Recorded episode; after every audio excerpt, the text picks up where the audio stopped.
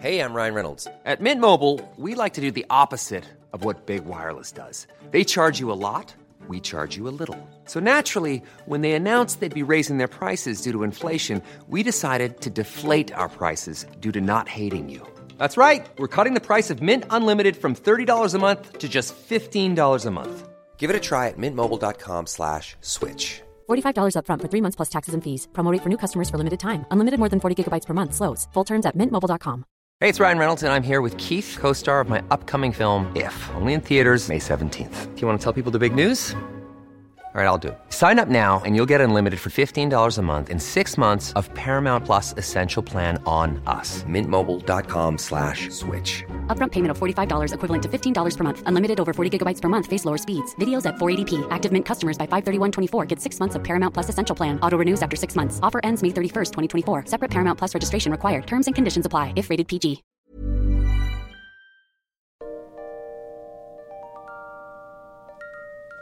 Hi, and welcome once again to History Dweebs. My name is Tim, and um, the topic of our podcast today is the Portland Foot Fetish Murders. Uh, it's about serial killer Dayton Leroy Rogers. He was a uh, psycho who killed up to eight women in the Portland area back in the late 1980s. We are going to talk about all of his dastardly deeds. But before we do, let me introduce our panel. I am joined by the very lovely and talented, the Queen of Mean, the Empress of Evil, the Mistress of the Macabre, Satan's dirty little secret, pill poppin', penis lovin', Brandy. How are you, Brandy? I'm all right, Timmy. How are you? Absolutely well. I'm very fine, fine thank you. are you sure? Yes. Yes, I'm happy to be podcasting. Good. I'm always excited on days in which we record. On podcast day? Podcast day. It's It's always podcast Monday. It's, podcast- really the only thing that gets me through Monday. It really, me too, man. It is the only. I mean, like these uh, two or three days a week we podcast are like the highlights of my week, which is is a sad um, commentary on my life. But you know, It's like Rex Manning Day. Do you know what Rex Manning Day is? no. What Oh my it? gosh, haven't you ever seen Empire Records? They get all excited because it's Rex Manning Day, and Rex Manning is coming into the store to sign records, and they're so Oh. excited. No. I know you guys suck because you're old, but I thought Yeah. Rex Manning wasn't he a quarterback for the Chicago Bears? Yeah, I don't know. Uh, but anyway, No. you're not here yet. yeah. Uh, but was your weekend okay, Brandy? My weekend was good. I went and saw Casey and the girls. Oh, how is Casey? Casey's fine. Casey's fine. How is Georgia? They're good. They're good. Georgia, Georgia, Georgia makes Georgia and her best friend make all these little videos that I get to sit and watch. Oh, really? Golfing vid- videos? No, no, just Georgia, little, of course, is little your, best friend. your niece who's Yes. eight years old, professional golfer. right? Well, I don't know that she's professional, Oh, but, she's she's a she's very good. highly ranked amateur. yeah, she's golfer. very very good. Yeah. But she, her, and her, you know, they make little girl videos where they're you know hugging and jumping and Yeah. you know okay. that. So it's very cute. We had a good time. Well, I'm glad. When's Casey going to come in and see us? Because I know some of the our female listeners are big Casey fans. Yeah, which is somebody said something about his sexy voice, and his wife got on there and just said "ew." Well, you know, Well, when you're when I you don't think your voice is sexy because I don't know. when you're you know sometimes you don't recognize greatness When you hear it drone on and on and on, yeah. I'm also joined by the uh, moral compass of our podcast, the most dangerous man in podcasting today, the very honorable Reverend Colonel Charles Beauregard Hawk Waters III, affectionately known as the Southern Gentleman. How are you today, Colonel? I'm a little sore today, Timmy. Oh my God. A little sore. What, what, why are you sore? Uh, you know, the Mrs. Colonel was upset about the Super Bowl. Oh, was she rooting for the Atlanta Falcons? She was rooting for against Tom Brady. She don't like Tom Brady. She hates Tom Brady. Oh, I'm sorry to hear that. And then she got home and was all depressed, and then she made me cheer her up. Uh, how, how did you cheer her? Up? I'm up? calling shenanigans. This she did makes not me happen. cheer her up and Did he- doing. I thought maybe he left the house or She something. makes me do He dirty swept. stuff, Timmy. Dirty, dirty stuff. Like I sweep don't the even floor, want to- empty the yeah, dishwasher. Vacuum. Yeah. vacuum. Let's, And, uh, Well, I'm sorry you're feeling sore today, Colonel. But uh, you know, I'll be all right. I you, mean, you're, you're, you know, I bounce back quick. he was scrubbing the floor and his back hurts. That's all it is. Well, you know, I'm glad that you're soldiering on and um, able to be here today for the podcast since uh, you blew off Friday and we were only able to do t- release two podcasts last week and disappointing thousands of our fans. Thousands? All right, maybe three or four, but Okay. I'm sure somebody cared. Yeah. No, I uh, We got I, I went to I I did I had a great weekend because I went to my niece's house who was having a Super Bowl party, Mm-hmm. and uh, I got to see my newest uh, great niece, Oh, okay. and my nieces were all there, and I love to see my nieces. And then my great nieces and my great nephews were all there, and they Okay. all a bunch of fun. So, Okay. Like so it was a good family. weekend. Well, I'm glad you had a good weekend. Let's. Um, I want to give a shout out to our Patreon supporters. If you would like to support us on Patreon, please go to patreon.com slash historydweebs, um, where you can give a little, you can give a lot, or Uh, Just a wee tiny bit, Timmy. yes, everything helps. It uh, helps co- us pay the bills and stay on the air, and we certainly appreciate it. Mm, let's be honest, we're going to do this podcast whether anyone gives anything or not. Helps keep the lights on. But it does. It does uh, uh, help um, defray our costs, and we certainly appreciate all of you who support us on Patreon, and that includes Alicia and Chip, who are our longest. um uh, sponsors. They've been with us the longest. Thank you very much, Alicia and Chip. And Chip, buddy, I'm working on your podcast suggestions. So I know it's been a while, but hang in there. We've got it coming up. Jen Moyer, Jason Dykes. Jason, thank you very much. Brandy McBride, thank you, Brandy, for your support. Diane Student from the uh, podcast History Goes Bump. Thank you, Diane. I listened to their latest episode yesterday, and it's wonderful as always. Amber Trevino, uh, Annette Petray, who, by the way, I uh, ordered some uh, soap from Annette. I know you both of you have as well. And uh, I got it this week, and it's just um, you know an ama- amazing product. And, I'll tell you uh, what, I don't even wear the body butter to work anymore. Why is that? I can't get through the damn cares. lobby. I got women. women? groping me, women coming after. Okay. Have Nope. you won her? Did you get any body butter? I didn't get any body butter, but I got some of her soap, and and, and uh, the stuff is just uh, great. I mean, it makes you feel great, makes you smell great. Because you know, I don't I don't bathe on a regular basis, so I Yeah. you know. uh, So when you do, s- yeah. soap, soap is it's important. special. It's yeah. important, but no, Soap no is kidding. clutch. Uh, n- and I'm not just saying this. Uh, her products are just wonderful, and um, if you would like um, to find more, out more about uh, the products that Annette offers, then um, check out her Facebook page at Obsessively Calm. Um, it's great stuff, and uh, she's a great person, and um, really provides a great service. At a, and the prices are very, very reasonable. So check out Obsessively Calm. Uh, also, like to thank Lise, Leslie Hagar, Amber Scoville. Thank you, Amber. Jahara, we got a chance, uh, Brandy and Chuck and I, to chat a bit this weekend with Jahara.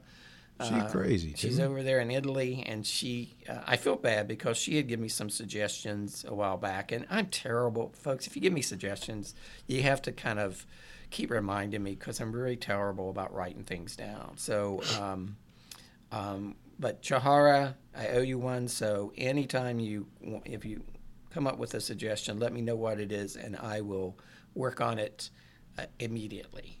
Thank you, Jahar, for your support. Andrew Happ, of course, Andrew's been a very uh, loyal sponsor uh, to us for a while now. Thank you, Andrew.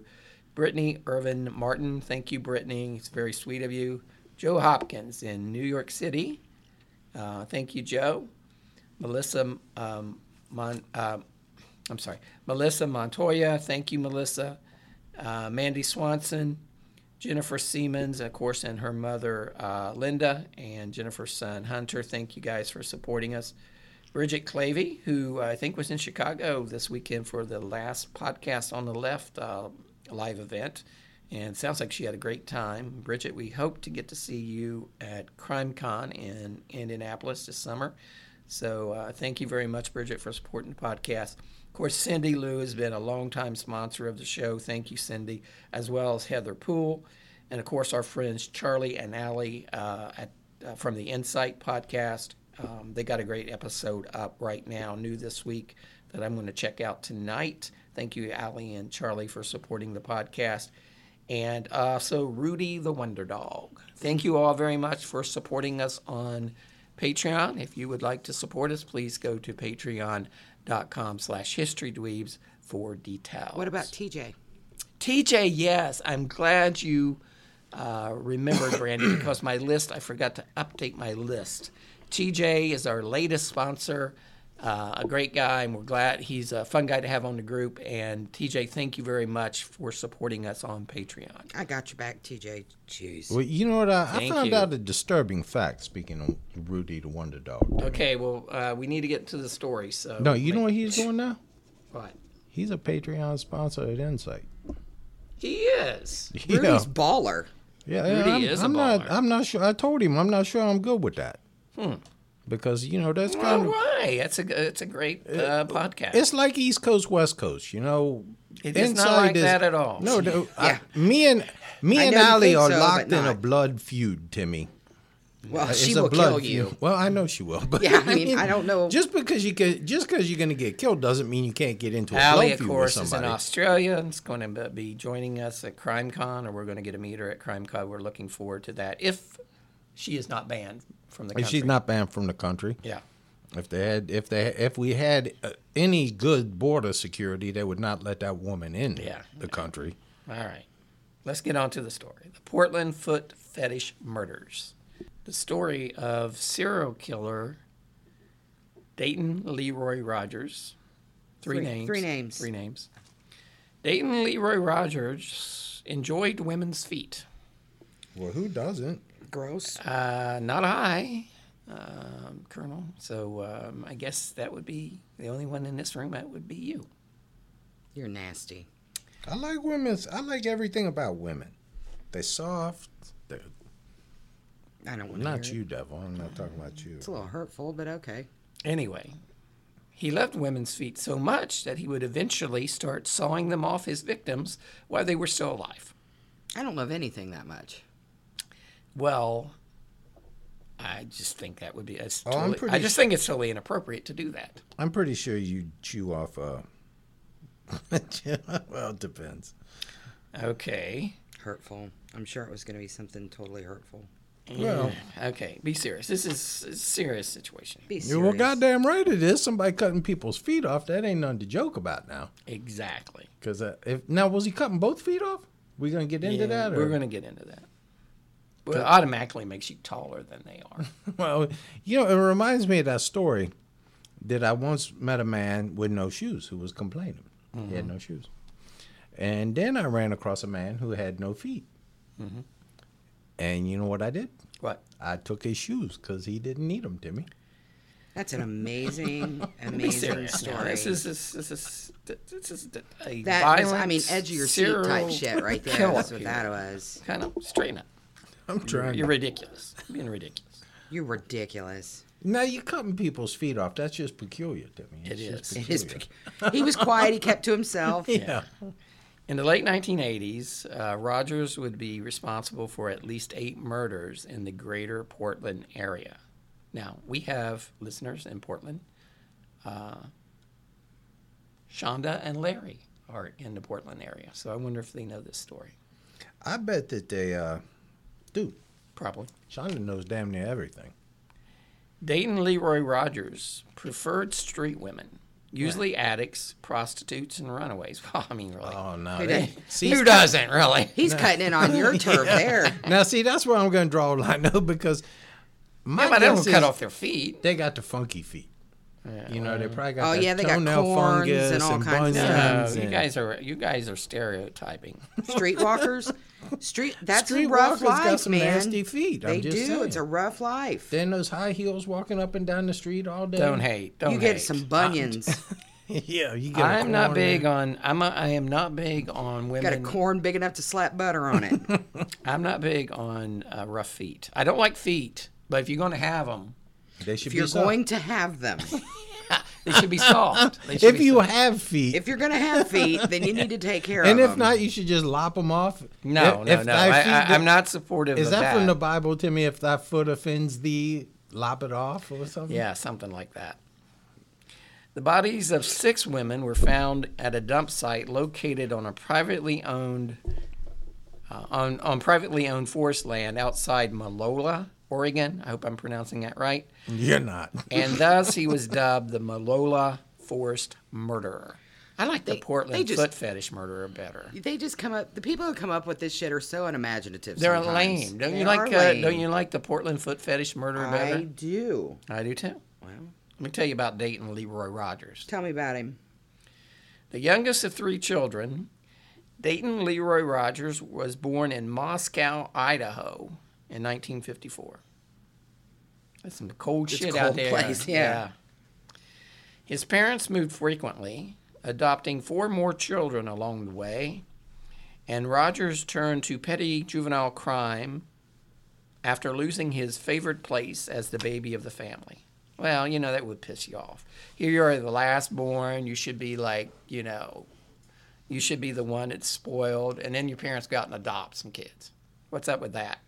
That's some bullshit right Yeah, it's there. some It's some bullshit. bullshit. So you create fucking serial killers right there. Mm, was they um, was they American kids? I I don't know, but we have a an adoption story coming up soon that is uh, very sad. But we'll talk. We'll get into that later. Well, I, it, it'd be cool if you could get like you know because people get them from Asia now. Yeah, yeah, yeah. Uh, We got we have a story coming up from a, uh, an adoption took place, where the couple adopted a child from Asia. It's one of a it's a podcast that's going to be coming up. So And it didn't turn out well for them. no, no, it doesn't turn out well for anyone in the story. But I digress. Uh, let's go back to Dayton Leroy Rogers. In the seventh grade, no, no, I'm sorry, in the fourth grade, he was expelled four times for masturbating at school. Yes. Kids started teasing him and calling him the whacker. Yeah. Well, Why would you not? I mean, I'm all about ch- kids can be mean, but shit, you're bringing that on yourself. He was expelled, or he was, uh, I'm sorry, he was uh, punished for, uh, two times for hiding under the desk and touching his teacher's feet. He also, he also was expelled for uh, masturbating on a classmate's leg. oh, that's just some bullshit come right there. on. Now. I'm sorry. It's one thing you you you, you know you want to stick your fingers in uh, in the kid's peanut butter and jelly sandwich or whatever. Now that's some nasty shit right there. I mean, but it- whacking off on somebody's leg, that's Yeah. just crossing the line. It like, is. Can you see him just like humping somebody's leg? Gross. Yeah, I don't know if he was humping or he was stroking and it squirted on her leg. I don't know, but Ew. you know, Well, you had to have he it had pointed a, at he had a uh, he had an interest in uh, feet at a very early age. Well, I mean, yeah, it's I it's had more interest it's, in it's, boobs at an early age. it's nasty. You know, it's uh, you know, it it it goes beyond just uh, eating paste or whatever. I mean, it's it's really inappropriate. You couldn't behavior. just lick the glass like the other like the other freaks. kid. Yeah. Yeah. In the seventh grade, uh, Dayton Leroy Rogers was arrested for shooting a BB gun at passing cars. Uh, so he's a little Mm. cocksucker. But uh, serious violence was postponed until his late teens. Okay. Okay, so he, he put that in his Google. Yeah, he put a pin in it. Put yeah. a pin in it. put a pin in the violence for now. we'll come back to that. Yeah, we'll get we'll get to that. There's some masturbating to be He done. put a pin in it. Well, Well, it's just a he's little in like creepy. seventh grade. Of course, there's masturbating to be done. There's Well, lots of masturbating. They to really be done. man. When you're that age, your whole li- that's all your whole life is when you're a boy. Is just one big m- masturbation session. Did you ever get caught? No, I don't think so. I damn near did. I had to run into my closet. You ran in the closet, which clearly didn't make it obvious that you were doing something. It's when you're spending, um, you know, an hour and 45 minutes in the bathroom with, you know, True Detective magazines that, um, you know, it's a dead giveaway. Anyway, he couldn't, he, you know, he didn't keep, he didn't uh, limit his uh, self pleasure to his uh, home. He, he No, he why would it- he did it at school a lot. That's how he earned the nickname the Whacker. True that. On August 25th, 1972, when he was 16, uh, Rogers drove his then 15 year old girlfriend to a near into the woods near Eugene, Oregon. You ever been to Oregon, Colonel? No, it's beautiful. It's beautiful up there, Timmy.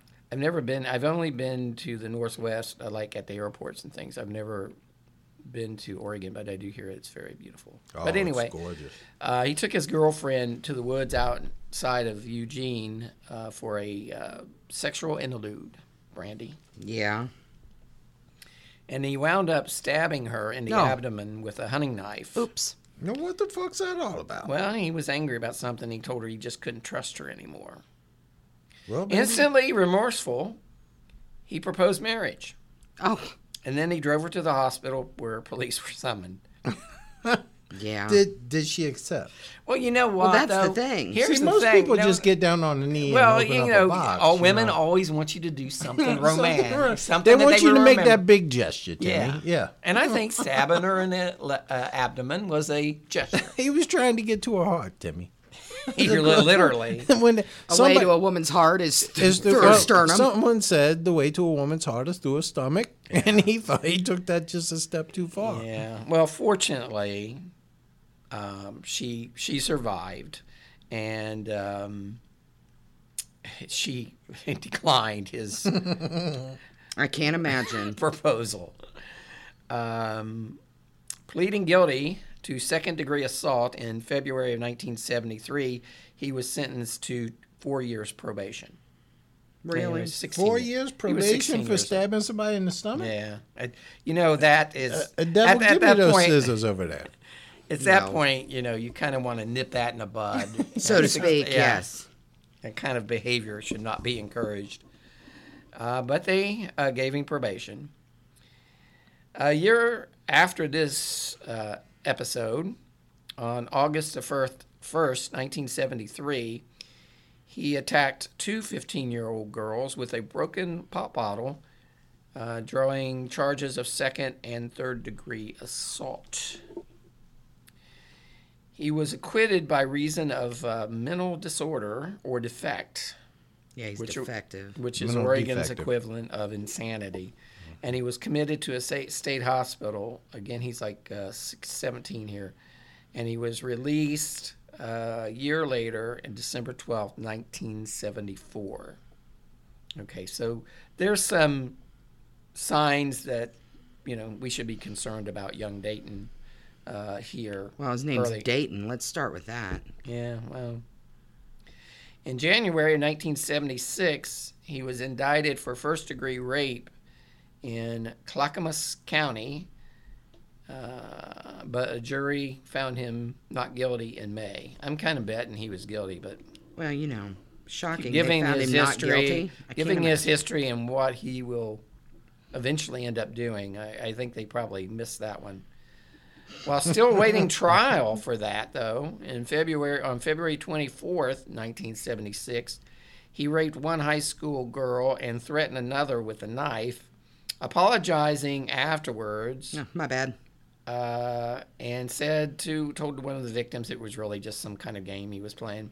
Well, He- yeah. He I was mean, just funning. Yeah, just messing. Um, he pleaded innocent um, by reason of mental defect, and in, uh, he's leaning on that mental defect. A lot. He really much. is. And in August, he It was can get you far in life, though. The mental defective Clearly. thing. so he didn't get charged for the those second these other rapes. He got, he got off on the first rape. These other two, he was uh, or attempted rapes. He um, was convicted on a reduced charge of coercion, drawing a five year maximum jail term. The prosecutor in that case referred to Rogers as a murder case looking for a place to happen. Yeah. Well, you know, Pet, that's what. So Miss Cleo was prosecuting this case. this, this, this sounds like some people write in your yearbook. right. a murder case looking for a place to happen. But he won parole after just serving 17 months, of course. and then he was hauled back for another uh, 10 months on charges of parole violation. So, you know, they're trying to give this guy every break in the world, and um, just not, uh, he's just not falling in line. After being released from prison, Rogers soon married a young waitress named Sherry, who seemed to have a calming effect on him. He was able to work uh, with his parole officer, he found a job, uh, and he sought to become a productive citizen and put his violent past behind him. He's a young age here. Mm-hmm. But no matter how much he tried to deny it, Rogers had a strong desire for violent and kinky sex. Colonel? Well, you know that now. See, I feel like you're making a judgment when you say it that way to me. Well, violent isn't violence. Is Well, not cool. violence is, is there's a line that you reach, and everybody has a different, you know, place where that line in the sand is, and you know what it's like, devil. You in the when you was trying to get that A in your I think in sticking a in your knife, psychology class, you got into the bondage and stuff and whatnot. I think but, sticking um, a sticking a knife in a, your partner's abdomen is probably crossing that. That's line. crossing most every line. Yeah. I mean, but you know, the uh, I I Stop. I don't judge. I don't stop judge. talking. That's all I'm saying. okay. You do. All I'm saying. We all judge. Yeah, you need a safe word. It's a hobby. you do need three safe words with me. Yeah. You need to say three words and combine in the right order. Stop it, motherfucker. That those work. works. Those work. And yeah. they're all Russian. I'm calling the police. exactly. Untie me now. yeah. anyway, what would happen with uh, young uh, Dayton is that he would get these real terrible headaches Oh, and have an uncontrollable desire to hurt someone. I get that. Yeah, you get that like every day. Yeah. Yeah. Every time we podcast, actually, I get the sense that you have an undesirable control to hurt somebody, and it's usually uh, the colonel. It, why is that, devil? Because I really show you nothing but love. Yeah. Something like that. Dayton Leroy Rogers, and we're we're going to move along in his life here. Get along with it, little doggy. Yeah. Giddy up. When he was 33 years old, he's married, 33 years old, um, and he's having this bloodlust, right? He's still getting these really strong headaches, and he just has to hurt somebody. And then when he would hurt someone, they would go away. It's kind of like taking a couple of Tylenol, Well, only you know a felony. How would he hurt these people? Well, I'll get, I'm going to tell you. he's gonna tell. Okay. Don't rush him. Okay, you're leaving me in the dark here. I'm so I'm anyway, edge he's of my he's, seat. he's married. He's got a job. He's working, right? And uh, he owns his own business there for a while. So he's working, married, and on the surface, it looks like he's just your you know your average Joe. Well, all kill serial killers on the surface. Yeah. Well, but he's married. I mean, at least he's. Many of them were married, if you'll recall. A lot of them are, but you know, a lot of them are these loners too. So he had this, you know, he had a, you know, his wife at home. I'm not saying that, you know, I'm just saying that he, on the surface, he looked like he was a normal guy. Um, but anyway, he would, when his wife was not, what his wife was not aware of was that he would frequent prostitutes in the greater Portland area, in Portland, Oregon. And among the prostitutes, he was known as Steve the Gambler. Yes. The, ga- the gambler broke even. Yeah. He, he, He didn't, he didn't wear a condom? No, apparently he t- he gave them, you know, he would tell these prostitutes that he was a professional gambler and you know some some line, some bullshit. Mm. I don't know why you have to impress prostitutes. Really, you impress them by giving them a forty, you know, forty dollars. That's really impressive. You impress them by giving them a tip. Yeah, you really want exactly. to impress one. Yeah. But anyway, he he he had this. Uh, he was known as Steve the Gambler, which is kind of ironic since his name wasn't Steve. But you know, Whatever. He probably told him it was Steve. Yeah. His blood his bloodlust would usually materialize in the form of a headache, inflicting on him a splitting, blinding white pain, and perhaps he was always uh, subconsciously aware that the only uh, only the sight of pain, the sounds of anguish um, from a victim, and ultimately the spilling of her blood would relieve his own suffering. So you know he was it was medicinal purposes. You know that's why he was killing. When the headaches began, the only way he could make them go away was to let his dark side fully emerge. What? I'm just I'm just saying this is what the research says. Okay. Dayton seemed personable enough on the surface, as long as he wasn't in the midst of one of his mood swings. He was well known in the small community of Woodburn. The people seemed to like him. Hmm.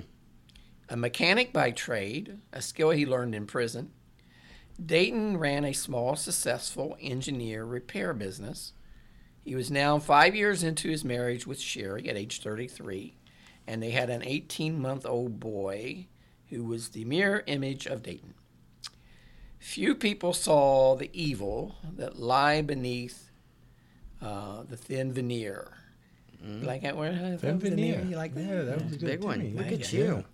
And many. Bob Ross. It was in my part too. Yeah. Goddamn Pulitzer over here waiting to happen. I'm telling you. And many of those who were unlucky enough to witness his dark side firsthand did not live to talk about it. Oh, Got you on the edge of your seat there. I'm sitting I here. am. Yeah, she put out down her Candy Crush for a minute. Dane's headaches seemed to worsen during the summer of 1987, and for that reason, he was away from home much of the time. What he would do was um, go get him some hookers. yeah, he would tell his wife he was working at his shop, and then uh, he would sneak off, go down, drive, uh, you know, 15, 20 miles to Portland, and pick up a hoe. He claimed that he was working his shop during his absence. You could be a little more respectful. to No, our he picked up prostitute a, a sex worker, whatever, you, whatever.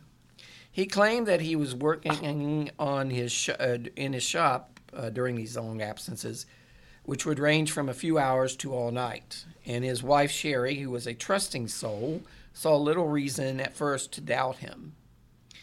When she would call and check on him in the early evening, he usually answered the phone. So she would call the shop, and he was there. Well, of course he was. On the occasions that he wasn't there, he always had a reasonable excuse. He could explain that he had been in the middle of a project and hadn't wanted to leave to pick up the phone. Or more commonly, he would tell Sherry that he had gone out for coffee, perhaps for a Mind bite, your own fucking business. Don't call me at goddamn work. perhaps a bite, getting a bite to eat. Anything that would convince her that he was only taking a break a while to get away from the shop. She seemed like a like a nagging type of No, woman. No, you know what? She wasn't. What I read about her is that she was a very um, m- mi- meek and very religious woman that seemed to kind of just buy whatever he was saying. Well, yeah, because he's your husband. Why would you think he's You're a liar? She she thought he was a normal guy. I'm a husband. Renee thinks I'm lying all the time. you are though. Often, however, Yeah, that's true. he waited until it was very late. Uh, so he'd go to work. He'd tell her he's working late. He'd wait till she would go to bed, so she would be unlikely to, you know, it would be unlikely that she would call him, and then he would go out on the prowl. Brandy. Soon, his working uh, late, working late became a routine, a way of life, and Sherry's phone calls became less frequent because you know when that's his schedule, then you're not going to be. See, that's back before they had cell phones. Yes. Cell phones Yeah. ruined everything. Well, Cell they phones they ruined run, everything. you know, caller Except ID. for Timmy's dating life. Yeah, well, Yeah. they had the advent of the internet. Yeah. Yeah. And it's but not you the know, caller it's ID really it, the caller ID really run great pranks. You know, you could do, Oh, it did. yeah.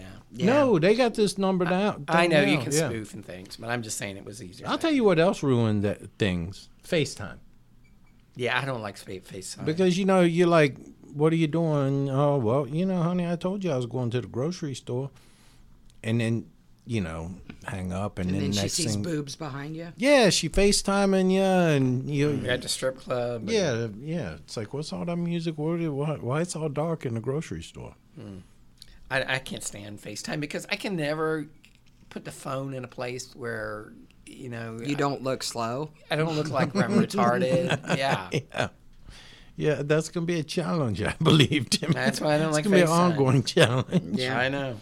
I'm telling you. Anyway, I always try to get to the angle that makes me look skinny, but it ain't happening. well, Oh, apparently yeah. you have to. You got to turn the camera off for that. Apparently, there's a way if you hold it above your head that uh, you you look you won't Oh, you yeah, look I mean, thinner. if Fuck, I'm gonna hold have to up put here- mine up four Yeah. st- four stories. Yeah, you gotta hold it up. I need like a tilt your chin, satellite. Pick up. Tilt your chin, do the duck face. I don't know. Yeah. Just fuck it. And then you can't, of course, you can't move. And then you cannot turn your phone off because you have to move. So then you just have to kind of drop your phone. Well, I can't. I cannot. Um, I can't hold my phone right and hit the buttons. Yeah, like, I know. I'm just me not too. that gifted. I, I know. I, I know. It's a problem. Anyway, like I said, his uh, working late became a routine, and so Sherry's phone calls became less frequent. Although she began to hear stories about him frequenting the local taverns, Colonel. Well, And she nothing um, wrong with that, Timmy. Well, it was for her because Just she was have very, she was, she was now. very religious, so she did not. Well, she shouldn't have married a serial killer. lips that touch liquor will not touch hers. Oh, I wonder if he went home and beat her. I bet he did. No, no, they had apparently they had a very nice relationship, but uh, Well, just because you beat somebody don't mean you don't have a good relationship. she might have it, be- it does a little bit. she Hmm, might might have have become more suspicious of his activities if she had She taken the have trouble. smelled his pecker when he got home. Ew. uh, Ew. If well, oh, that come too. on now, come on. You you ain't telling me you ain't ever give Dave's a whiff, pecker a whiff there. No. I go to the grocery store. I got to pass the test when I walk through. She the doesn't care if you are what you're doing. She knows. She the, the doesn't knows that the colonel has groupies. Yeah. They're Colonel she Groupies. doesn't care though. She's hoping one of them comes and takes you so she can move to bitches row with me. In our in our big old shipping container They get in a ti- community. they're gonna get a tiny house. No, no tiny houses. Although, did you see the Super Bowl commercial when they were talking about teeny houses and all these people had to duck to get out and all this? I'm like, oh fuck. I missed that one. Oh, All right. So anyway, she might have become became suspicious of act, of his activity sooner if she had only taken the trouble to check the mileage on his pickup truck. He just turned over three hundred thousand miles.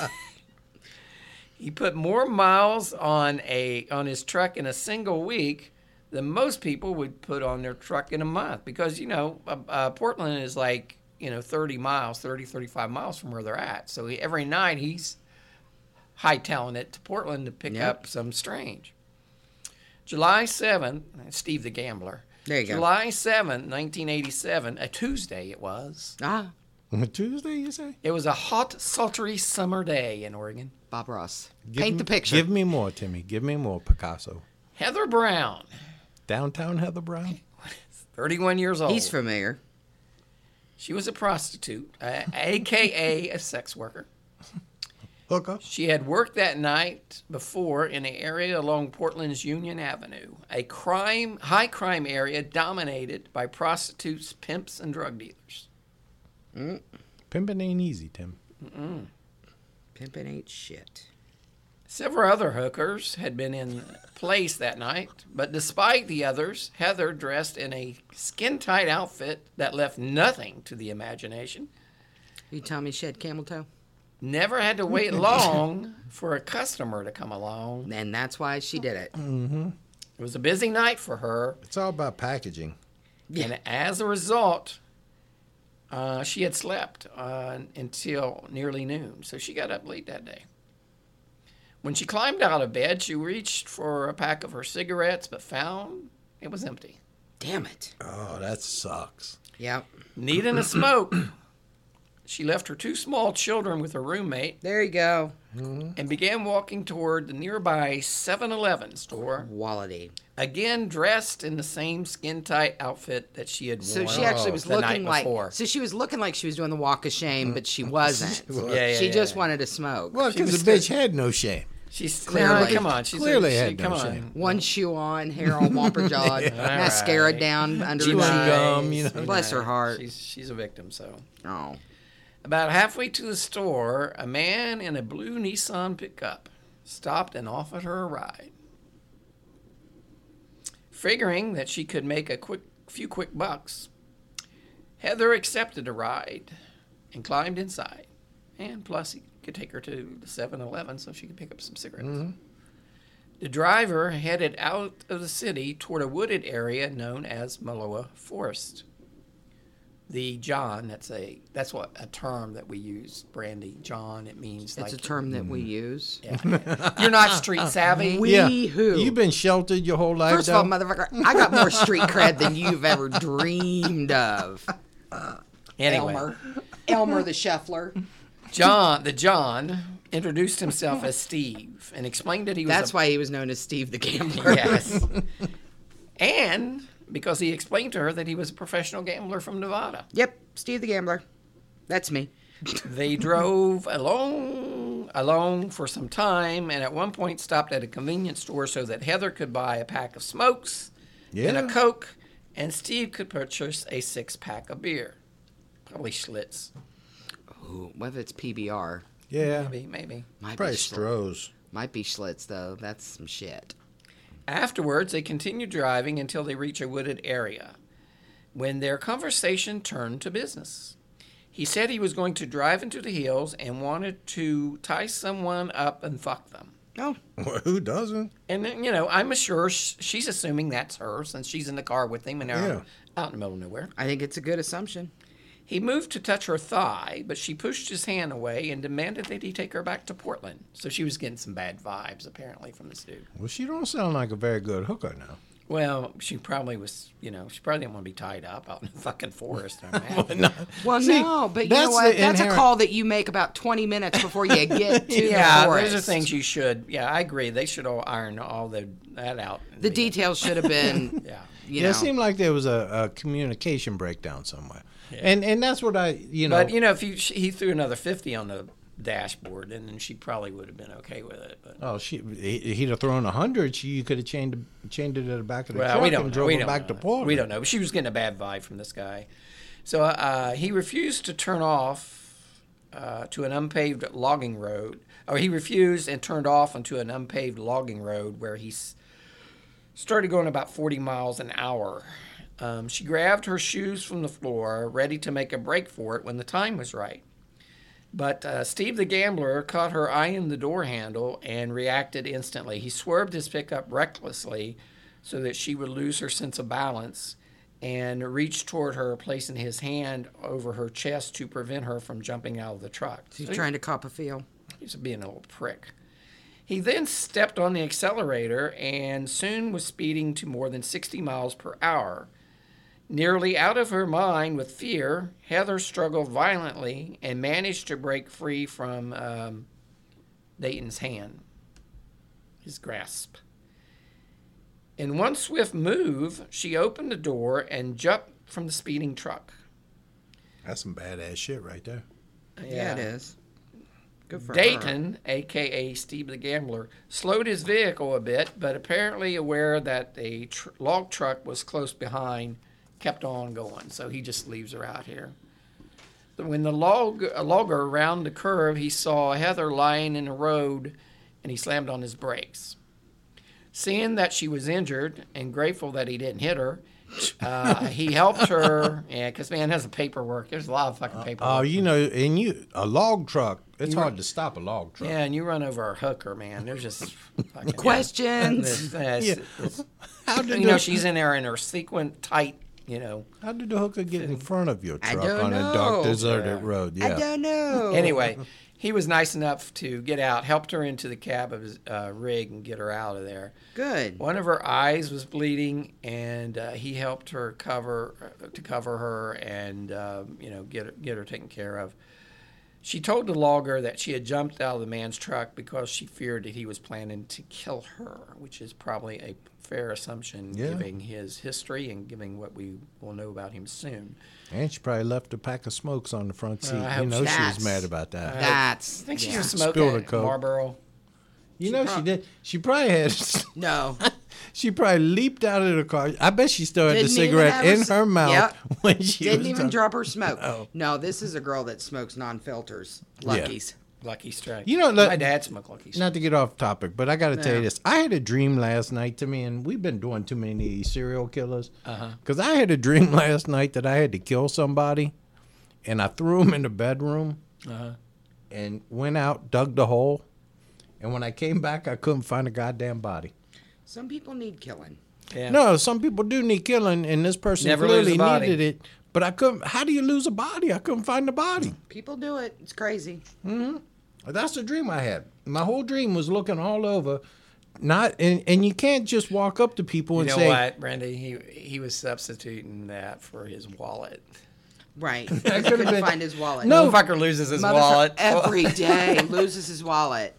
Every day. Wait, no, you can say to people, Is your but see, wallet on you you can say to people, It's on my desk, I believe. But, um, but anyway, you can say to people, "Hey, you see my wallet?" Chuck, you know what I mean? Chuck But- has a habit of leaving his shit all over the place. Like one day we were in here and he wasn't. He was gone. His electronic cigarette was here, wasn't it? And then that was the same day he called and said, "I'm going to be a little late." And I said, "Okay." And then in a few minutes he called me. and said, Could you check my office and see if you see my wallet? Motherfucker, how can you lose your wallet for a half a day and not I know. I'll tell you how I lose shit. Because I got special places that I put stuff, but Renee doesn't seem to go Oh, it's along somebody with those else's pet- fault no, all the time. She'll pick something up. I'll, I'll leave my wallet like on the dining room table. I know it goes on the dining room table, and then she'll pick it up and put it in, you know, my a drawer or something. You know, the drawer, my nightstand. Well, I know I left it on the dining room table. Well, it doesn't belong on the dining room table. Well, who? Why are you to judge what belongs on the dining room table? Hmm. But That- anyway, that's an to the amazing you can't go around the, with you. But I can call you and say, "Hey, Timmy, did you see? Can you look on my desk and see if there's a wallet?" But I can't call you up and say, "Hey, Timmy, is there a dead body on my office? Because I, I can't find the some bitch Yeah, nowhere." don't, please don't. Never That- do I mean, that. that was the problem with the whole dream. Is I kept running all over looking for the body, but I couldn't ask people. Were like, "What are you doing?" Oh, you know, I'm just looking around. I'm trying. I may have told people I was looking for my wallet. I don't know, but I was looking for a dead body. Yeah. Okay. Uh, that's very disturbing, Colonel. It is disturbing. anyway, the logger picks this uh, young lady up. Um, he didn't probe too much because uh, she was obviously upset. He uh, drove her to the uh, clinic in Molalla, where it was determined that she suffered from a concussion and multiple abrasions to her temple area, right forearm and hand. So she was a little beat up. Um, the matter was reported to the county sheriff's department. The incident report would become the first clue of the horror that was already underway to veteran detective John Turner. Turner had no way of knowing it, but the evil outrage that was taking its toll on Portland streetwalkers would virtually consume his life for much of the next two years, and would eventually lead to him, lead him to the most vicious and remorseless killer with whom he had ever dealt with, or would likely ever face again. It's just John Turner went on to write a book about this guy. That's some impressive Mm-hmm. shit. The most vicious and remorseless, because they, they got some serious ass serial killers Yeah, up there in because of the uh, Northwest. Green River killer was up in that Well, area. Ted Bundy. I mean, Ann Rule made a made a living just sitting at a desk in, In Washington or Portland or something, Yeah. and writing about all the serial killing that Mm-hmm. was going on. On August, Can't August swing a dead cat without. on August 6th, uh, a Thursday. I don't know why that's important, but anyway. started out paint a picture. for the Rogers family like most any other day. Dayton got up early. He showered and he shaved. He had a light breakfast and drove his, um, to his small engine repair shop a few miles away before 8 a.m. Outwardly, he seemed happy, Brandy. Okay. Business has picked, had picked up during the summer to the point where he had to hire a man to help him. And several new uh, repair orders were coming in every day. Now, he had to hire somebody, but he didn't give him health insurance. He just uh, gave him Rolaids. Didn't have whenever they had- Obamacare. yeah. Rolaids whenever they had upset. Hey, and let me tell you what, they'll be fucking grateful for those Mm-hmm. Rolaids. Let Yeah. me tell you. Uh, There's many times in life that you would give up a finger for Rolaids. Mm. All right. Soon, however, he began to feel the pressure from the backlog uh, of his work despite his new help, and his headaches became more frequent, as did his nocturnal outings. Nocturnal means at night, Brandy. Yeah, it's late at like an owl. Owls are nocturnal. When you hear animals are nocturnal animals, the, no, do you really think that giving me the finger is a appropriate thing? At times, his wife Sherry found herself wondering what had come over uh, young Dayton. Look at this. Look at this. I know, Brandy, that's inappropriate. It's very unladylike. It is unladylike. It's unseemly and unladylike. Hey, you know what this is? It's a whole bouquet of these. All right. People, let's see. This is a podcast, not a broadcast, so people cannot see your hand gestures. I, you know, I, I don't know how many times I have to tell you guys. We are not on TV. Colonel, you do Why not are have we- to slick your hair back. It's so Why are we not on TV? Uh, Why am I doing makeup for this? I I don't. Ain't on I think TV. that's just for fun. He spends an hour in makeup. All right. So anyway, he had, he's having headaches again. He's getting the, the, the work is picking up. He's feeling pressure. He's having headaches. It's like the stress that we feel here. Oh, oh yeah. it's, it's unbearable at times. It is. Soon, however, uh, all right, I said that. At, at times, uh, Sherry found herself wondering what had come over her husband, seeing him sitting quietly staring into space. But she never said anything, even though she had heard rumors about him carousing the night spots and secretly feared that he maybe had been seeing another woman. She somehow convinced herself that the pressures from his business had become too great and she didn't want to do or say anything that might add to its trouble. That's really a great fucking uh, thing. Just act fucking crazy and pissed off and don't say anything, and your spouse will leave you the hell alone. Yeah, I don't think that's Yeah. true though. Yeah, I know. That's why I'm single. But anyway, it wasn't until later that afternoon that the pounding inside Dayton's head became more than he could handle.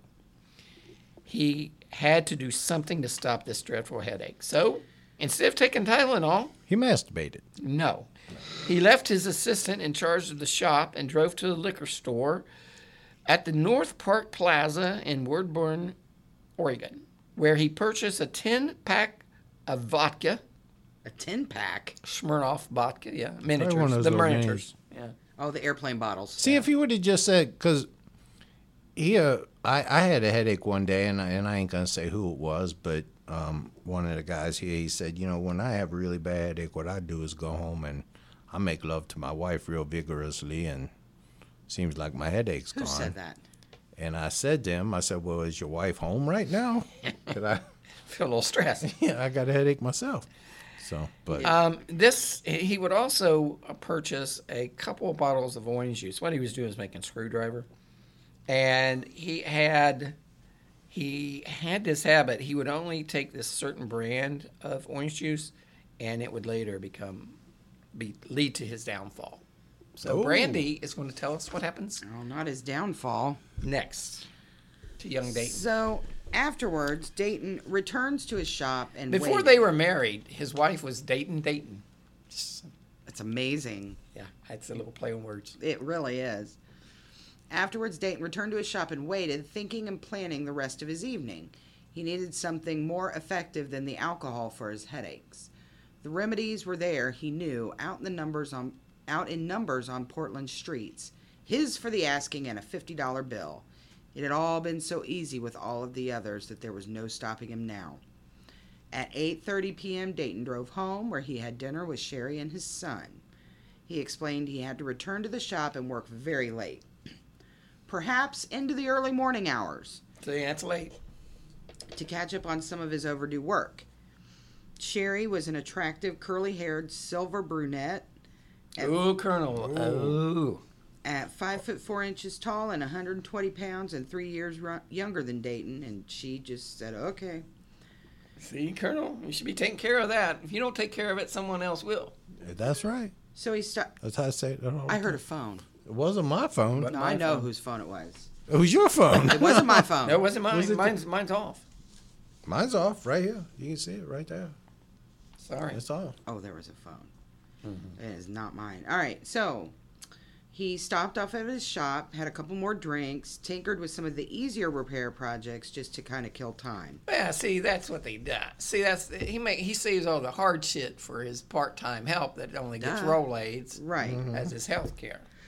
I think you threw in a band-aid or two. All right, that was not me. That was not me. All right, continue. Thanks, Obama. Even when we're on a budget, we still deserve nice things. Quince is a place to scoop up stunning high-end goods for 50 to 80% less than similar brands. They have buttery soft cashmere sweaters starting at $50, luxurious Italian leather bags, and so much more. Plus, Quince only works with factories that use safe, ethical, and responsible manufacturing. Get the high-end goods you'll love without the high price tag with Quince. Go to quince.com slash style for free shipping and 365-day returns. Ever catch yourself eating the same flavorless dinner three days in a row?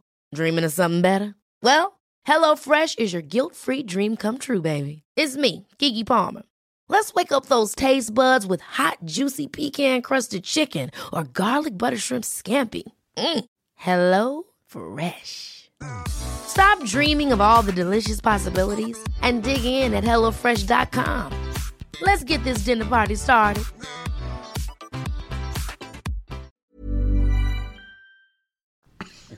All right. Continue. So at 12:30, he was headed toward Portland. Af- Oregon. after a short cruise, he stopped a blonde near the corner of Northeast Union Avenue and Wygant Street. Uh, he recognized her as a hooker he'd picked up before during Portland's 1987 Rose Festival. Uh, she was evidently she was a Picasso. She was somewhat large. She was a large woman, but from a distance appeared attractive. She was a she was a She was a Picasso. Picasso. Yeah, Picasso. Yeah. Yeah. Look, they look good from far away and get up close. And they're Oh. like, "What the fuck?" See, we It's a call 'em- mess. we call them hundred footers. From a hundred foot away, you're like, damn. She knew how to dress and she held her weight well. He pulled over and invited her inside. Recognizing him as a former customer, she didn't hesitate. Hey, Steve the gambler. Uh, no one, except for the John, knows the precise details of what happened between the couple from 1 to 3 a.m. But at some time prior to 3 a.m., they pulled into the parking lot of a Denny's restaurant Uh, in Oak Grove, a a suburb baller. of Portland.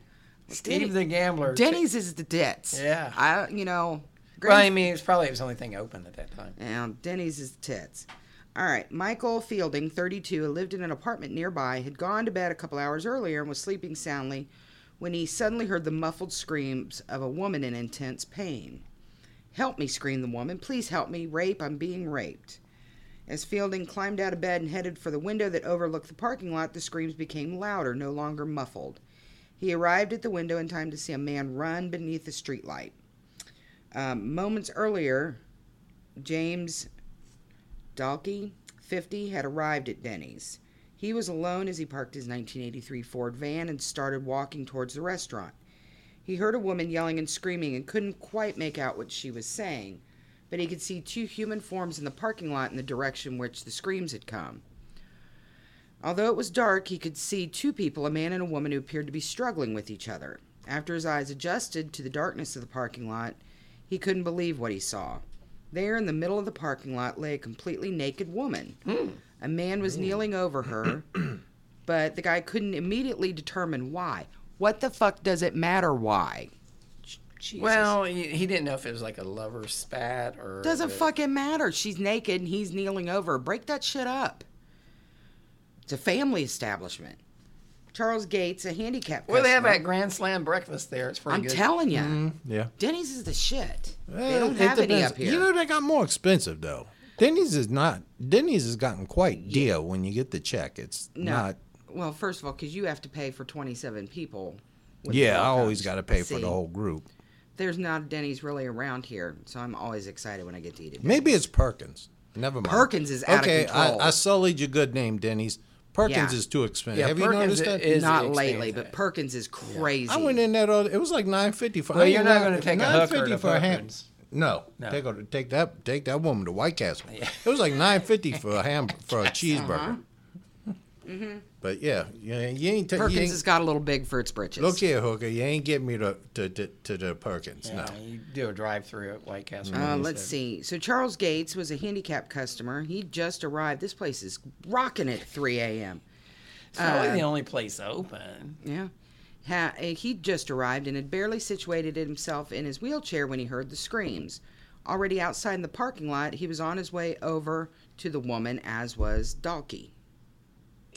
Uh, let's see. When the man kneeling over the woman saw Dalkey and Gates approaching, he jumped to his feet and ran the opposite direction. Gates reached the woman first. My God, he slit her throat, exclaimed Gates out of his fuck. wheelchair. Ugh. Experienced in first aid and emergency medical treatment, Gates noted that the woman was not breathing and would not respond to questions. Yeah, if you're not breathing, you're not going to be really And if if you responding ain't throat to your throat questions. cut, yeah. it's hard Yeah, to talk. it is. So are you telling me the guy in the wheelchair got there first? I, I don't know. They, they yeah, no, got- they got there around the same time. yeah, no. Gates reached the woman first. right. Says very clearly. Uh, let's see. Finding no pulse and undaunted by all the blood, uh, he immediately began CPR and mouth to mouth resuscitation. As a crowd gathered, Dalkey instructed restaurant personnel to call for medical and police help. Then he returned to the parking lot only to discover that Gates' gallant attempts had not revived the woman. Uh, Dalkey could see why. The woman was covered with blood and stab wounds. A couple minutes later, Dalkey again spotted the man he'd seen only moments before kneeling by the nude victim. The man was coming around the side of the building adjacent to the restaurant and was headed for a small foreign pickup parked nearby. Well, yeah, you got to get your car. well, the thing is, yeah, he didn't amscray quick enough, and they saw him trying mm-hmm. to get mm-hmm. away. Mm. Bad move. That's him, someone shouted. That's the son of a motherfucker. that's what he said. Yeah, that's, that's, those are the words. I didn't just say that okay. as I normally would. The son of a motherfucker. Yep. By the time two other bystanders, Stan Connor and Richard Bergio, had rushed over to see what was happening. That's three generations you're dispersing there. yeah. really, oh, isn't it? Son of a motherfucker. All right, so we got two other bystanders that are coming over. After learning of the incident, Connor and Bergio, Bergio ran for their own vehicles. They attempted to block off the exits for, of the parking lot with their cars, but the man with the pickup drove over the sidewalk. Yeah, because I'm not sure. I'm not sure if you guys know this or not, but once you've slit a woman's throat in the Denny's parking lot, you're not as concerned with safety yeah. with traffic laws. You're not law abiding. Like driving not, through the grass is pretty. You're not law abiding at that point. No, I think you're on. You're you're, you're willing to risk a, a ticket. You're, yeah. you're, you're willing to risk a ticket. Yeah. But you notice that Gates didn't jump in front of the truck. Well, no. I don't know that his wheelchair was big enough to stop it. Gates was probably chasing him in the wheelchair. probably, probably got like, closer than anybody else. I'm telling else. you, it'd be like a goddamn South Park episode. Oh, eh, get back here! Eh. Bergio, determined not to let the guy get away, sped out of the parking lot in his own car in hot pursuit of the this pickup. is like Grand Theft Auto. Well, let me tell you what. It, that takes some balls because you don't know what that guy. You guy may have a gun. I mean, you know, he's probably he's, uh, obviously got a knife, but he could have a gun too. I mean, it takes some balls a, to start chasing the dude. He's got a temper a little bit too. Yeah, yeah. I mean, so he's got a knife. Chasing, so they're chasing. There's a hot pursuit going. On. Yes, on. they are.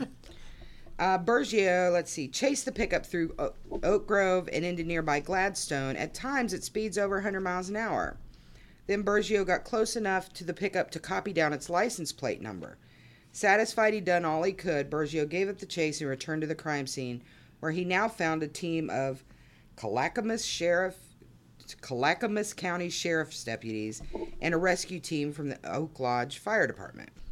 The, rescuer, the rescuers valiantly tried to revive the woman, but it was to no avail. Short time later, she was loaded into the ambulance and taken to Emanuel Hospital and Health Center in Portland, where she was pronounced DOA. Uh. Meanwhile, several deputies rounded up witnesses and took statements from each. Six of those interviews said they'd heard the woman's screams for at least two minutes before her body was found. See, this guy's just really taking a lot of chances. It sounded as though her screams had come from inside a closed vehicle, through glass at first, said Fielding, because her shrieks were muffled. Deputies found several articles, articles of clothing not far from where the victim's body had lain. The clothing was believed to be hers. They included blue jeans, a hooded blue sweatshirt with white trim, and a single tennis shoe, but where was the other shoe? No identification, either in the clothing or in the parking lot, was found, but after additional searching, the deputies found a double length pair of shoelaces tied together with loops at both ends prompting some to speculate that the woman had been hogtied at one point. A short time later, Clack- Clackamas County Sheriff's detectives John T. Turner and Mike Machado arrived at the crime scene. Uh, they were briefed on the morning's events. Turner took the license plate number provided by uh, Richard Bergio and ran it through the Oregon State Department of Motor Vehicles computer. Yeah, see, it seems like with these serial killers, after they um, they become more and more they take more and more risk mm-hmm. after after they, they, well because you get an inflated yeah, yeah. sense of ego that you're not going to be caught and you can just get away with it yep uh, let's see moments later turner learned that the park the pickup's registered owner was 33 year old dayton leroy rogers whose address was listed at being in the um, being in the 105000 block of South Hines Road in Canby, Oregon, about 20 miles south of the crime scene. So they take off. They get to his house about 5 a.m. Of course, there's no sign of the pickup. Uh, they were told by a relative that Rogers was not home, but he could likely be found at his auto repair shop. Uh, let's see. So they take off and go to the auto repair shop, and they get there about 5:35. Uh, after a cursory glance around outside, they knock on the door until a man with bloodshot eyes answers. Smelling of alcohol, the man identified himself as Dayton Rogers. After Turner told Rogers that he and the deputies were a part of a homicide investigation, Rogers let him on inside. Oh, come on in. Yeah, sure. I've been expecting you. So, although Detective Turner noted that Rogers' pupils were dilated, he observed the man had no difficulty walking and that his speech was not slurred, prompting him to conclude that Rogers had been drinking but was not drunk. When asked, Rogers told the detective he'd been at the shop all night and had been drinking bourbon and a strawberry mixer. Ugh. Yeah.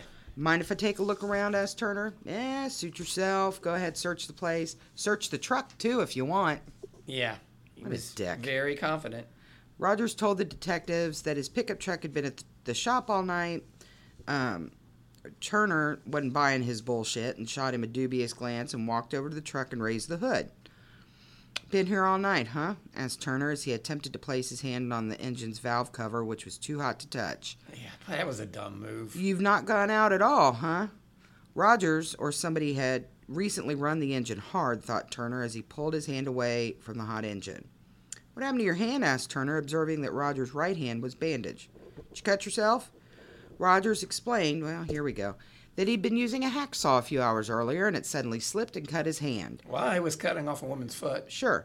Turner asked if he had left the shop for first aid. Uh, Ro- Rogers responded he'd gone to Willamette Falls Hospital in Oregon City that same morning to have the wound treated. So he had left the shop, reflected Turner, who also wondered why the man had initially lied about it. Yeah. He didn't have anything to hide. Why was he acting so suspiciously? Look here, the cops are catching on right away Right. here. Well, I mean, There Yeah. was no doubt that it holes was in his story. Uh, well, it's like Swiss cheese over here. uh, there was no doubt that it was Roger's pickup that was the one seen fleeing the scene of the crime. Uh, it matched in appearance, and the li- and the license plate was plates were the same. Uh, because of that and his suspicious demeanor, Rogers was arrested a few minutes later and taken to Clackamas County Jail in Oregon, where he was held on suspicion of murder. Meanwhile, the detectives identified the dead woman as 25 year old Jennifer Lisa Smith, mother of two. Uh, ad- additional background on Smith revealed she had an arrest record for prostitution and indecent exposure. Eh, they go hand in hand. not always. You can be decent, still exposure. You can be a decent prostitute. You can decent expo- You know, if you're if you look decent and you expose yourself, that's one thing. That's one thing. yeah, but if you look indecent and you expose yourself, whole different story. Uh, meanwhile, acting on a tip from one of Roger's relatives, uh, they just turned him. They just turned on him like rabid dogs. Investigators returned to the suspect's Woodburn auto repair shop where they sifted through Relatives ashes. be testifying. They sure do. Sifted through the ashes of the wood stove in Roger's office, and they found what appeared to be rem- remnants of a burned tennis shoe. Analysis later determined that the metal parts found in the wood stove closely matched the metal parts of the shoe that were discovered in the parking lot where Jennifer Smith was murdered. Because Jennifer Smith was a known prostitute and because of Roger's continued interest in hookers, detectives hit Portland streets and interviewed as many hookers as they could, focusing their attention on those who knew Jennifer. Not surprisingly, the, detec the detectives found several who knew Rogers too. Many of the hookers said the detectives, many of the hookers that the detectives talked to identified Rogers from a photo layout. Several said he told him his name was Steve. One woman even told investigators that she saw Jennifer Smith walk toward his pickup truck as if to get inside three hours before she was found murdered. The detectives learned that he nearly always told the girls he was a professional gambler, usually stating, usually saying he was from Las Vegas, but sometimes saying he was from Reno. And I'm a high roller, and I'll take you to Clearly. Denny's Uh, Right, well, for the You can't- grand you really- slam breakfast. Oh man. Uh, let's see. He He's typically he typically offered them forty to eighty dollars for a sexual scenario that involved bondage. See, I don't know. Bondage just costs you a little bit more, Brandy. Well, it should. Dayton uh, always had the girls completely undressed, after which he bound their hands and feet at the wrists and ankles with rope, dog collars, wire, nylon stockings, shoelaces, and the like. Anything that would a lot hold, of work. It does seem like that. Anything that would hold their arms and feet securely in place. Uh, and then he would play with their feet and masturbate. Hmm. Uh, but many said that Rogers went far beyond bondage, subjecting them to intense physical pain, torture, even mutilation. One prostitute co- told the detectives that Rogers had a foot fetish and found women's arches sexually arousing. An interesting, gross. an interesting point the detectives noted, considering that Jennifer Smith was barefoot when her body was found. One hooker told detectives that Rogers picked her up and agreed to pay her $50 for straight sex. Instead, he tied her hands and feet and tortured her for hours by biting her on her breast, buttocks, and feet hard enough to draw blood. See, that's not worth fifty bucks. Um, ano- no. Another prostitute said she was subjected to the same type of treatment, except that he threatened to cut off her boobies with a knife. Ugh. Yet another hooker told the detectives that Rogers cut off her clothes with a machete, and another said he cut the heel of her foot with a carving knife. One of the women said that he had subjected her to so much pain during a six hour ordeal that she asked him to kill her. All of the women said that Rogers liked to masturbate during the encounters. What the fuck is he paying them for? Yeah, he's getting off on the pain, though. I think They also said he would always stop at a convenience store to buy orange juice that he would mix in a bottle of vodka that he always had with him. screwdriver. He would, yeah, he would insist on a certain brand of orange, and if not available, would drive to another store to find it. This small detail would be his downfall.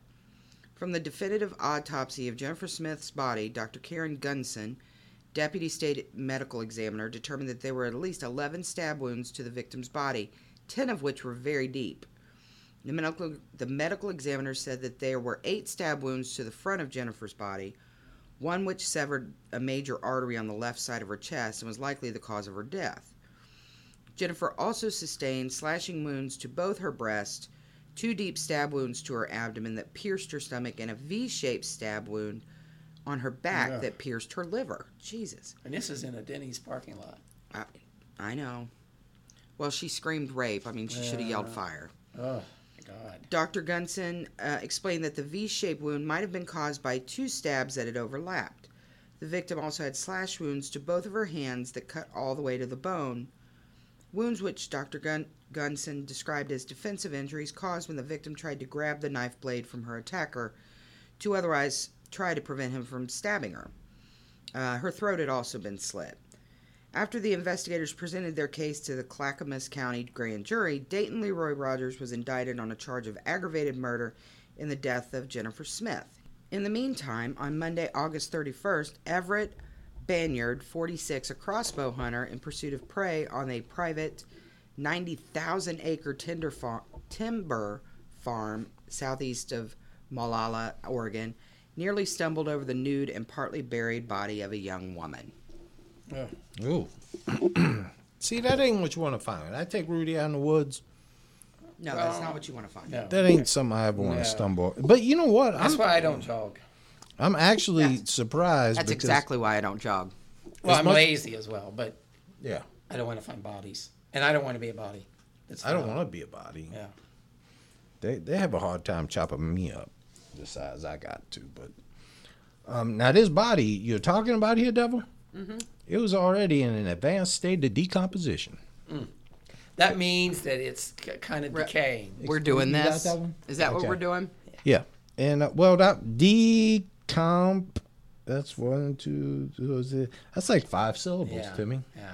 That's I mean, you're pulling it. Why are you giving me the finger? Why are you getting so nasty at me? Timmy, the one saying it to you. I'm the producer. why, why? He trying to turn us turn us against each other, devil. Now come on, stay on board, stay with the team now. back, back to the guy sewing off the woman's feet. I got this. Wait a minute. There it is. There it is. Thank you, devil. Shameful.